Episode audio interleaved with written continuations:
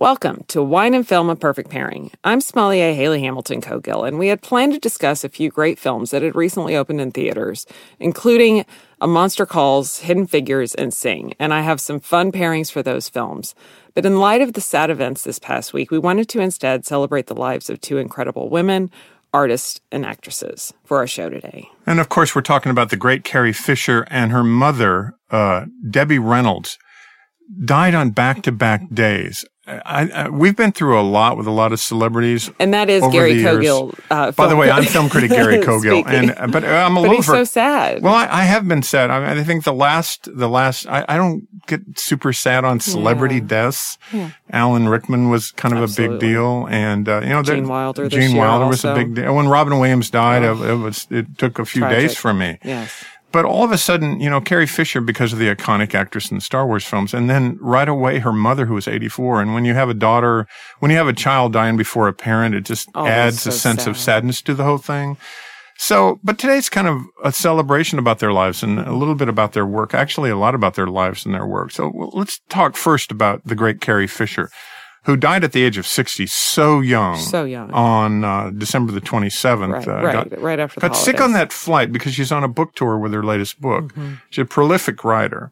And uh, in fact, I think she'd written five nonfiction or five novels and then and some nonfiction and then three others that were, or three others that were nonfiction, five fictional novels. And I always thought Postcards from the Edge was nonfiction, but it's not. It's fictional. but it's But it's so, kind of accurate.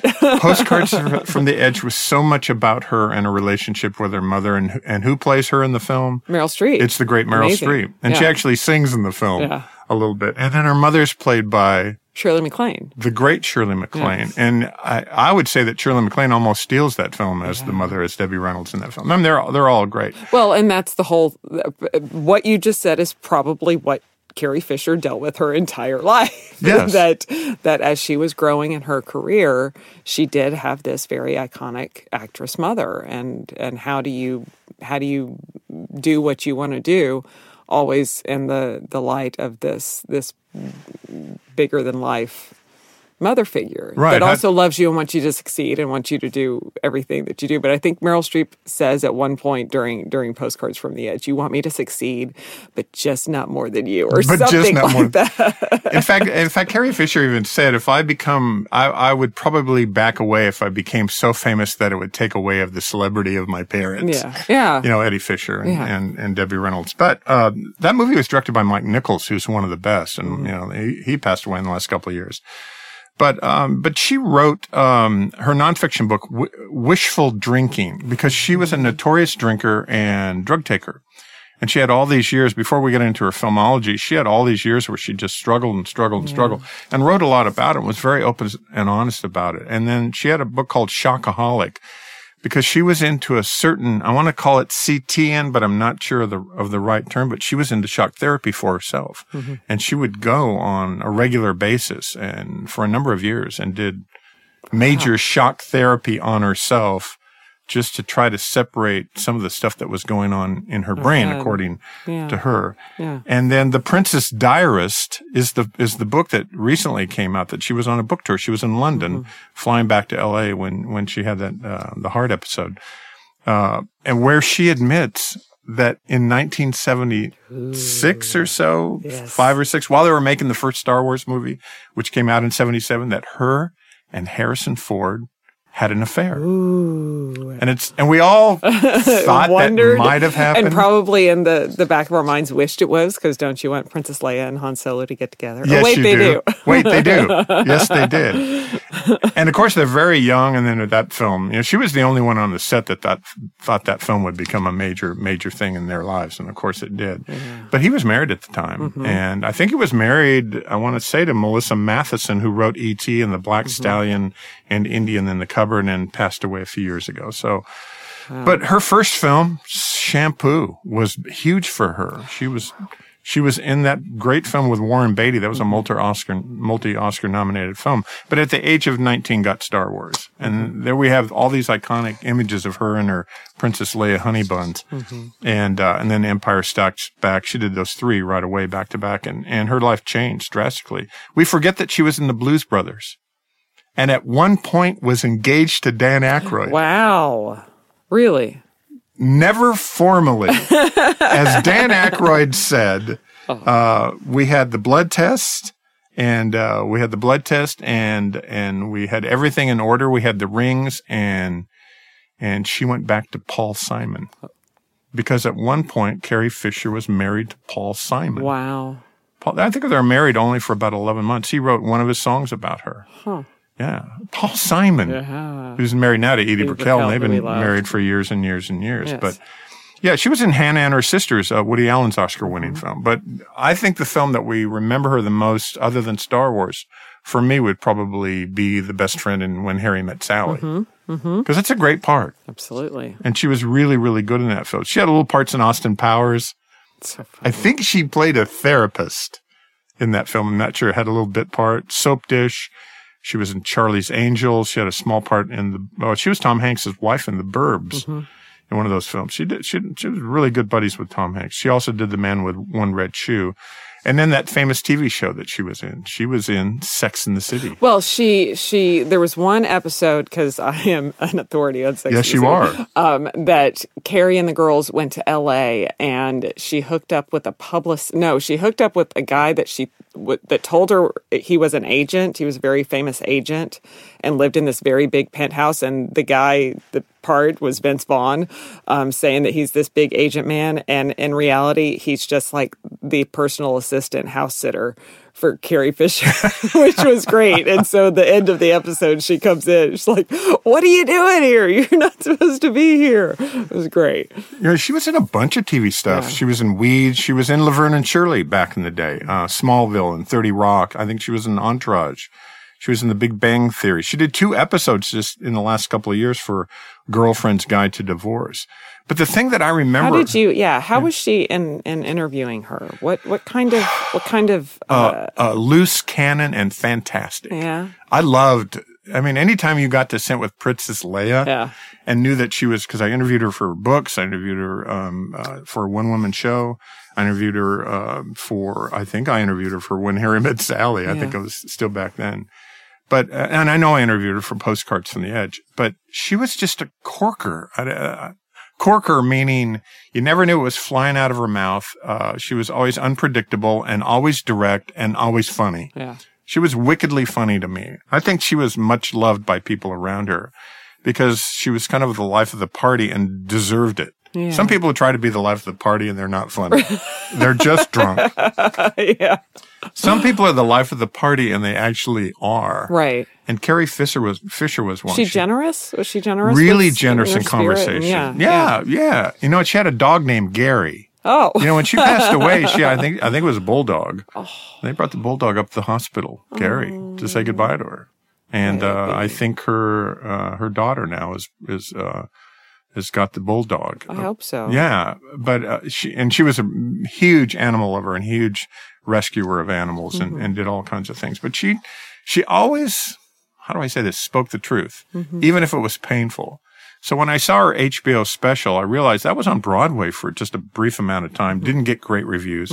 Started at the Geffen Playhouse, but it was based on her book uh, Wishful Drinking Drinking, right.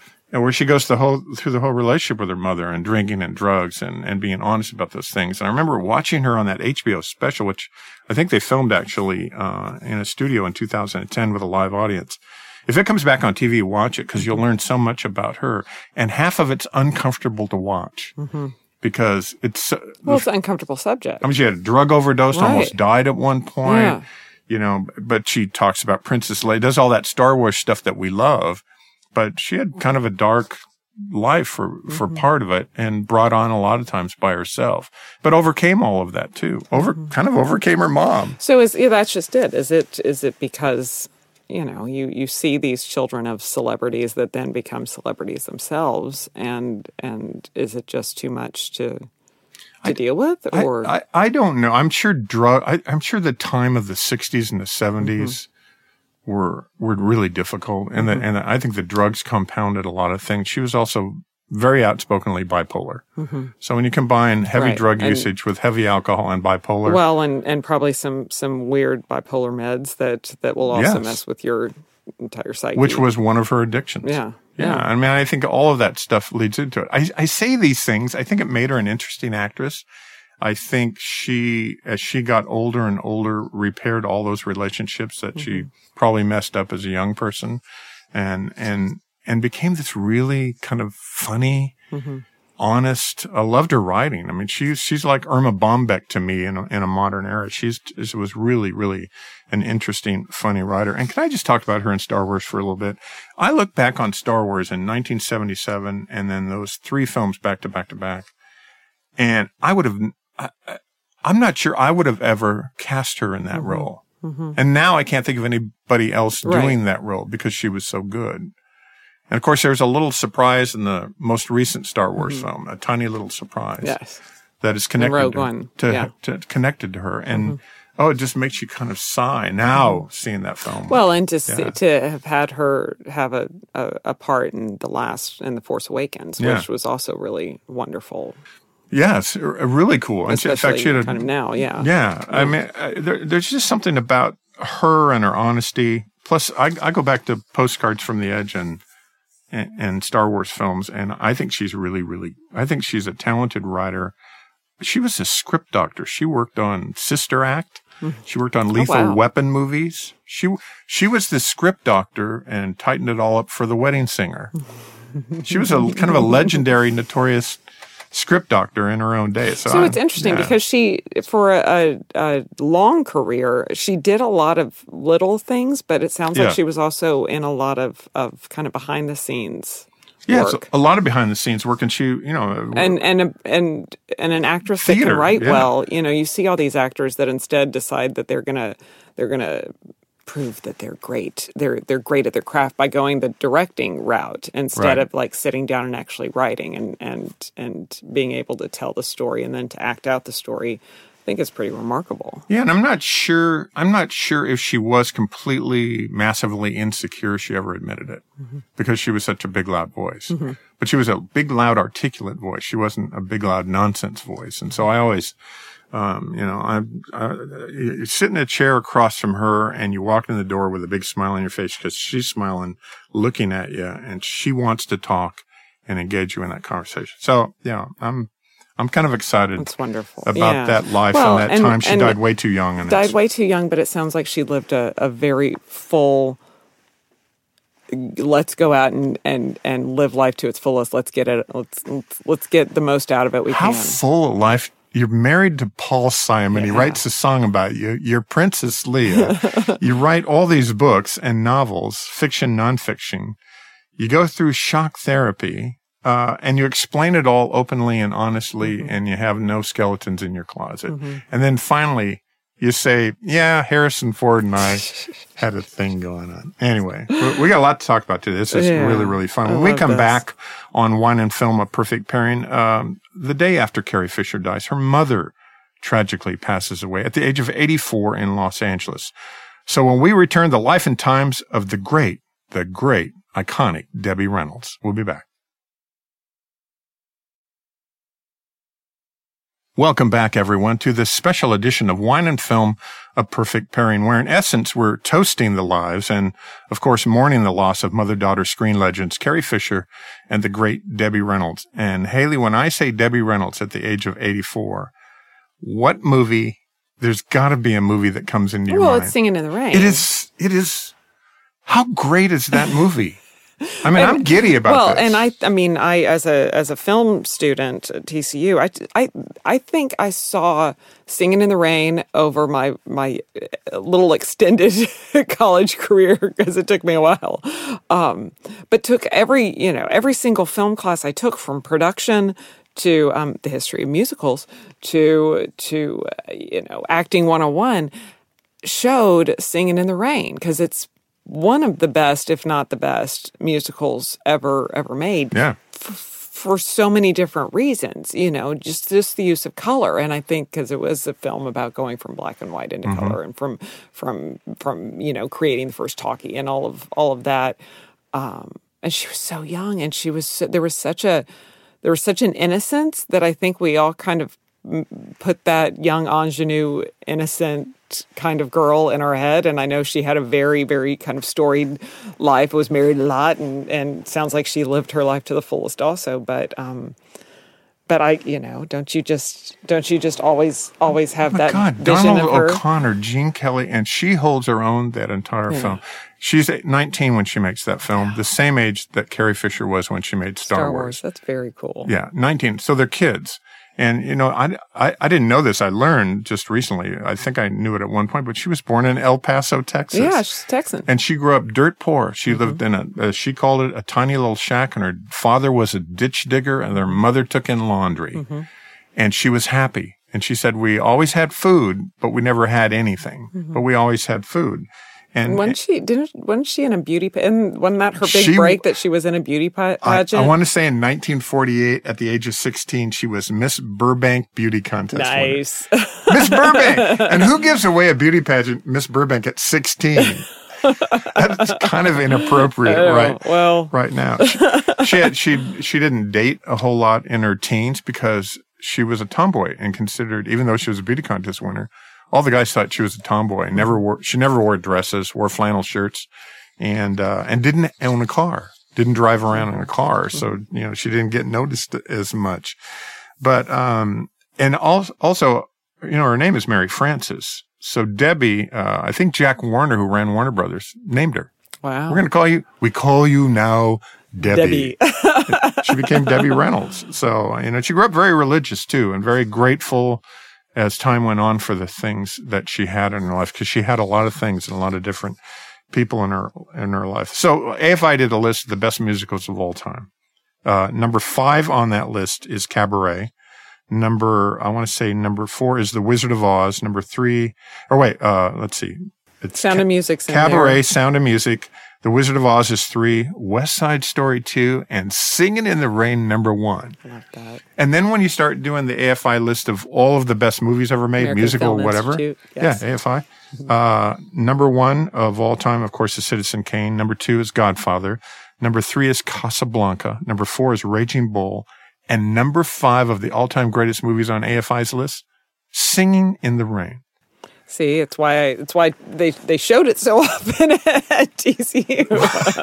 Well, I, I, I, there are there are things that defy logic in that movie. Bouncing off the walls for Donald O'Connor. That scene where they they sing and they step down from the two couches. They go from one to the right, second one. right. It's- good morning. Good, morning. I know, isn't it? I won't sing for you. I want you to. uh, but, but she was just so good in that. And also when Singing in the Rain came out, uh, it was not, it was not critically panned, but not critically celebrated.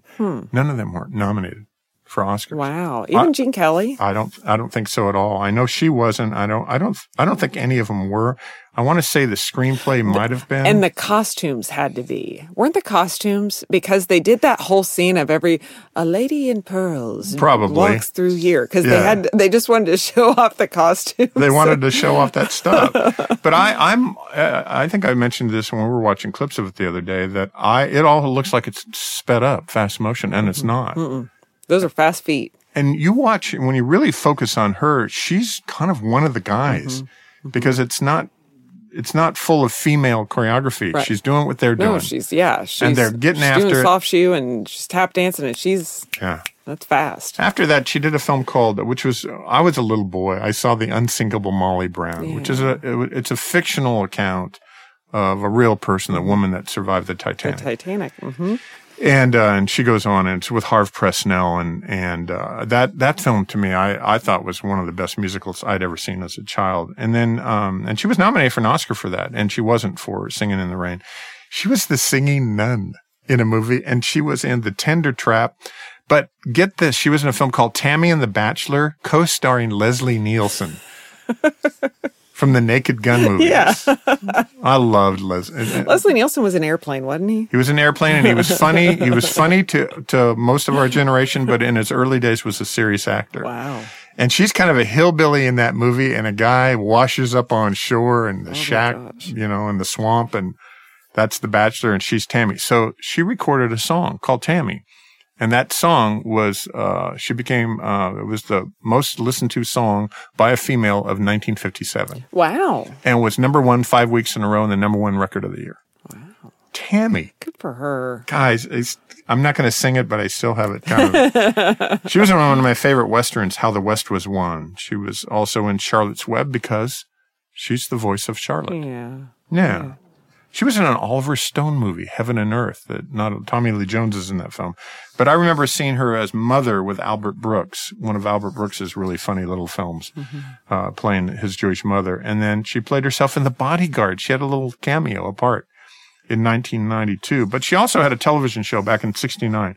And I'm fascinated by this. Her so own show? the Debbie Reynolds show. Oh, wow. I didn't realize. She was the highest paid female in television. Wow. In 1969, she had a two year contract and she canceled after one year because she didn't believe that cigarettes should be. was uh, it a sponsor? Yes, by Oh, Pall Mall. Oh, wow. And she was adamant and went, and the producers went around her and lied to her and said, Oh no, we're not going to have any cigarette, you know, advertisements on our show. And of course, back then they're probably live. Mm-hmm. And they did. They snuck in Pall Mall and she walked off after one year. Good for her. Well, here's the thing she said. It's the biggest, one of the biggest mistakes of her life, but she was so adamant at the time because she thought that Well, cigarette smoking was so really she believed, in it. what she she believed in. So here's the numbers. 40% of America watched it every week. 40%. It was kind of like an I Love Lucy show. And it was one of, Mm-hmm. it was, it was so highly rated. I mean, I mean, and she walked away from probably a, a lot of money on that show. She was in Will and Grace. She won, an, I think she was either nominated or won an Emmy. For she was Grace's mom. yeah. Yeah. And whose other mom was she? Oh, she was in um um behind the ca- candelabra, right? Yes. she was Liberace's mom. yes, Yes. You can barely recognize her With Michael Douglas. with Michael That's Douglas. funny. Behind the Candelabra won all the, I think all the Emmy awards that Mm-hmm. year. That's, that was a really great, that was back in 2013. And then for three years, she headlined at the Riviera Hotel in Vegas, uh, two shows a day, six days a week. Uh, um, and then I didn't know this. I'd heard this, but it's true. She bought a casino in Vegas at one point with her earnings. She bought the Clarion Hotel and Casino in 1992 and she renamed the hotel the Debbie Reynolds Hollywood Hotel. And five years later filed for bankruptcy. Oh, It just did not work out for her. She she was married three times. Of course, Eddie Fisher with had her two kids, uh, Carrie, of course, and and Todd. And then she was married to businessman, uh, a guy named Harry Karl, who gambled all their money away and did all these bad business transactions. And she lost almost everything she had with, with her second marriage. And then her last marriage was, I think, 84 to 96 with Richard Hamlet, who was a real estate developer. And that's true. Hamlet, H-A-M-L-E-T. Very Shakespearean. It was meant to be. Yes. And I, the other thing I remember about her, because she, I've interviewed her, Debbie Reynolds, probably four or five times. Yeah. And she would walk in and talk nonstop. She was exactly like Carrie said she was, but very po- polite and very professional and very old Hollywood. Stand up when you walk into the room, you know, uh, but she would just talk. It was like a buzzsaw hitting. Mm-hmm. She was you. ready. She was ready and real old style show business. And if you Was brought she up, funny? she was very funny. If you brought up a tune, she'd start singing it. I like that. It's really cool. And then she was talk about her memorabilia. And I realized at one point she had one of the largest, if not the largest collection of Hollywood memorabilia in her personal estate. Hmm. 30, oh, 3,600 pieces, Wow. including Marilyn Monroe's white dress where the air blows up Ooh. over the Seven grill. Year Itch? That's not Willem Dafoe. That's Marilyn Monroe Don't say in that. the seven Yes. year itch. Yes. And she owned the glass slippers, the ruby red slippers. And I mean, I think that dress that Marilyn Monroe sold for probably millions. She owned Charlie Chaplin's bowler hat, but she went to the studios and back in the day, they were throwing all the props out and she went and said, can I have that? Can I buy that for nothing Mm-hmm. for cost? And she, cause she thought they were really stupid to throw. Absolutely. all these great I'm things surprised and they not, were. Yeah. Because Well- there there are several kind of Hollywood museums and the history the Mm-hmm. American History Museum and uh, the Smithsonian is, has a Absolutely. fantastic collection. Oh, So that, I'm and I think that- back in the day, probably in the, this was probably going on in the fifties. Yeah. Where they just didn't, they've they didn't caught on fast. Right, right. You know, now everything has a dollar amount of value to it. But she had, she built, I want to say two or three museums, one in her casino. It went bankrupt. Um, she had one, uh, somewhere in an apartment building. It, the museum went bankrupt Oh, and was forced, I think, to sell it, uh, probably about eight or 10 years ago, most of the stuff. And I remember feeling kind of sad for her that she had to get rid of all that stuff that, that she appreciated. Well, that's exactly because it's you know what was she really going to do with it except you know sit there and look at it? But it's they are pieces that Yeah. are that have kind of defined the the the reason that films are the way they are today is because a lot of of those original pieces. Yeah. You know, those ruby slippers are. Uh, there will never be another pair of ruby slippers, and you can say, you know, ruby red slippers, and every every person that's seen it pretty In the much world any, will know yeah, what any that film is. In, the, in the world will know that those are Dorothy slippers. I, I, to- I totally agree. And I, I keep, you know, she was so interesting and so young and so talented that I think at, at one point, I, I keep thinking back of the relationship between her and her daughter. You know, once again, her daughter becomes really famous at a very young age to a mother who's incredibly famous. And of course, her, you know, her mother's husband runs off and marries Elizabeth Taylor and her and Elizabeth Taylor are best buddies. Uh, the story goes that years later they made up. They didn't talk for years and years. It was had to be very traumatic. Yeah, years and years later, they were on the Queen Elizabeth, both of them, on a voyage, and they rang each other's room and said, "Let's meet for dinner," and made up and kissed and were friends, you know, forever Yeah. after that. But it took years to get to that point. But I, I go back to Singing in the Rain. I just, I always thought West Side Story is the best musical ever made because it had more of a serious tone. Today, I think it's Singing in the Rain. I think it's the best.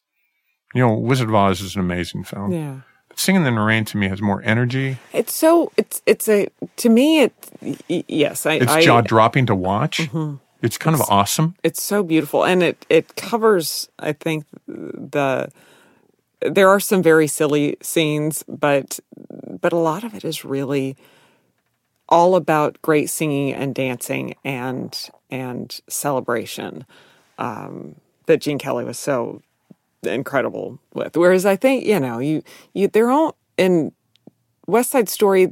You don't ha- you have some dance, but it's not quite that Yeah. like grit. It's not it's not gonna gonna take you by the the hand and shake you. You know, Yeah, it does it doesn't get you quite as much. Well, Jerome Robbins, choreographer in West Side Story, is all about tragedy because that's based on Romeo and Juliet, Right. and they're leading to that point where the energy and the youthfulness of everything about singing in the rain. It's about singing in the rain. Mm-hmm. yeah, It's not about, you know, singing on a warship. it's not about singing while you die. it's about singing with milk because wasn't wasn't the rain actually uh, uh, didn't they use milk or powdered milk because you couldn't because you actually can't see rain so I'm in order I'm to make the rain again uh, my my film knowledge one of the facts that I didn't really need to ever do, of how they do that. yes Uh, yeah, but uh, you know, I you watch that singing in the Rain" number with Gene Kelly, but uh, boy, Debbie Reynolds, it's really special she was Well, something. And it's also, you know, in kind of having this this discussion, I think that that we should just take a moment and, and it, it's it's been a, a fantastic year, 2016. I think that a lot of people are very sad to see it go. Um, I think we're excited for, for We're excited for it to go. 2017 and and been a and- rough year. But it's and there's been a lot of of really incredible people that that we've lost this year. You you mentioned Alan Rickman, Gene Yeah. Wilder, Alan um, Rickman. Let- just last week, yeah. also George Michael. I mean, come on, let's have a let's all have a wham. Let's let's give a wham shout out. Wham! Gotta have faith. you gotta, Garry Shandling, yeah. David Bowie, Well, David Bowie and Prince, uh, Prince, you and know. Glenn Frey. Harper Lee, yeah, and Muhammad Ali. Muhammad Ali, George Kennedy. You can't eat fifty eggs. Pat Conroy, who wrote The Great Santini, and he wrote The mm. Prince of Tides, and he wrote one of my favorite books, uh, Beach Music.